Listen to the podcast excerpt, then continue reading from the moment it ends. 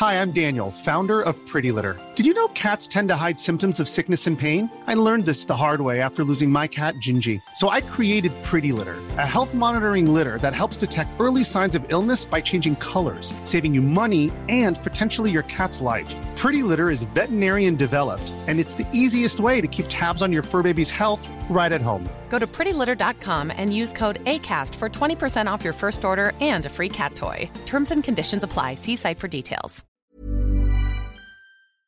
This date in weather history is brought to you by Remarkably Remote, a microcast from GoToMeeting. Wondering if your virtual hosting skills are up to par, or if eating lunch on a call is okay? Then check out Remarkably Remote on your favorite podcasting platform or head to gotomeeting.com slash tips for more. Welcome to this date in weather history for Tuesday, May 12th. I'm AccuWeather.com's Evan Myers. Newspapers and radio stations east of the Mississippi on the morning of May 12, 1934, carried ominous messages and headlines of a thickening black cloud of choking dust and dirt moving out of the Great Plains states. The cloud would envelop the Midwest and then eastern states on May 12th, turning midday sunlight into an eerie darkness that seemed like night in many major cities. What happened? Well, actually, the causes can be traced back decades.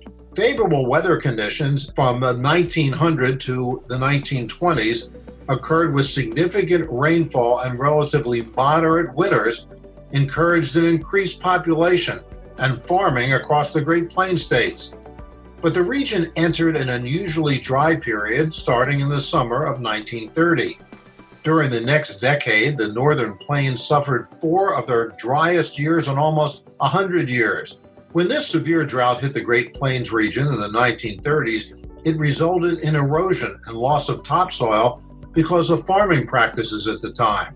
The drought dried the topsoil, and over time it became reduced to a powdery consistency. Native high grasses that held the soil in place have been plowed under to make room for the expanding croplands so when high winds that do occur in the plain states picked up the topsoil, massive dust clouds and dust storms occurred, giving rise to the term Dust Bowl. The continuous dry weather caused crops to fail, leaving the plowed fields exposed to wind erosion. The fine soil of the Great Plains was easily picked up and carried east by strong winds. In November of 1933, a very strong dust storm stripped topsoil from South Dakota farmlands in just one of a series of severe dust storms during that time.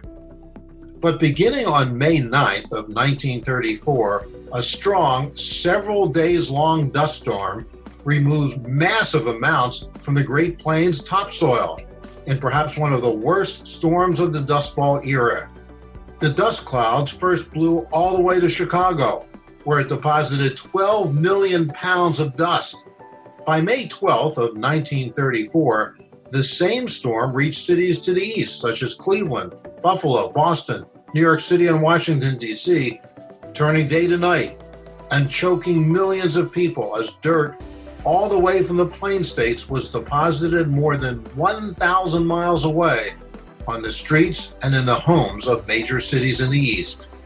And that's what happened on May 12th. Be sure to tune in tomorrow for a brand new episode and find out what happened on this date in weather history.